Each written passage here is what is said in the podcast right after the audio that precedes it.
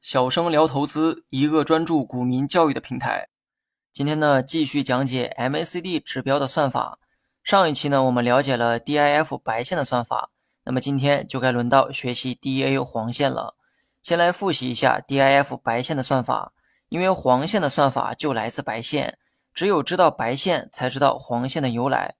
DIF 白线简单来讲，就是用股价的十二日均线减去二十六日均线。这里啊，我一直强调简单来讲。如果你对真正的算法感兴趣，那么你可以查一下百度。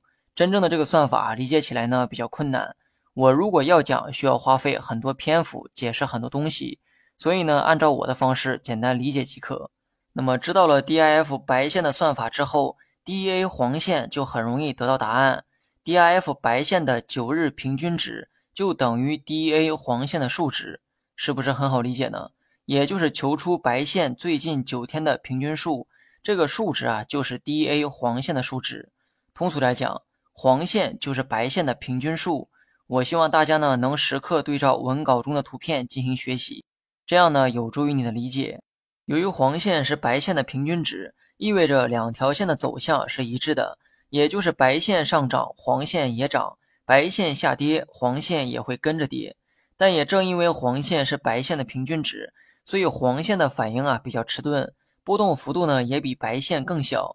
那么从图中你也能看出来，两条线涨的时候总是白线在黄线上面，两条线跌的时候，白线呢也会跑到黄线的下面。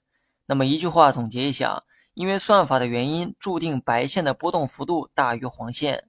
最后呢，我们再来看一下图中左上角第一个箭头所指的位置啊，写着 MACD（ 括号十二、二十六、九）。这里面的十二和二十六指的是 DIF 白线的计算周期，也就是十二日和二十六日；而九指的是 DA 黄线的计算周期，也就是九日。说到这儿呢，也会有人好奇哈，这些周期可不可以进行修改呢？答案是可以的。十二、二十六、九，这个是系统默认的计算周期。如果你有自己的特殊需求，也可以自行更改。不过手机版软件目前呢，应该都没有这项功能。感兴趣的人呢，可以在电脑版进行修改。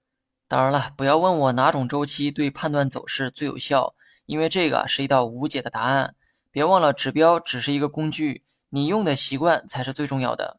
工具的用途啊，很多人都会教你。相信你也在其他教学中学到过 MACD 的用法，但工具背后的工作原理才是你真正需要重视的地方。把一个钉子钉在一面墙上，这个呢是目的。为了这个目的，你需要找一个工具。会使用工具的人只能找到锤子，而懂得背后原理的人却不仅限于锤子。找一个表面积比钉子大且硬度较高的东西，它一样可以达到你的这个目的。这个呢就是差距。那么说到这儿啊，我突然呢也想起一件事儿，还记得我最初说过的那个观点吗？MACD 是一项中线指标，它并不适用于短线操作。很多人不理解为什么它就是中线指标，道理何在？现在你们知道原因了吗？从黄白两条线的算法可以看出来，它们的计算周期相对偏长。白线是从股价的十二日和二十六日的周期中计算得来，而黄线的计算周期则更长。是从白线的九日平均值而来，这种计算周期显然超出了短线的范畴。MACD 会反映股价的变化，但由于统计的周期相对较长，所以注定对股价的短期走势不太敏感。很多人买完股票过两天呢就会卖掉。试问这么短的周期看 MACD 还有意义吗？好比你打开了一张中国地图，却想在地图中看出你家乡的变化，你认为你看得见吗？这些结论都来自你对指标背后算法的理解。如果你不知道背后的原理，你记住的也永远是别人的结论。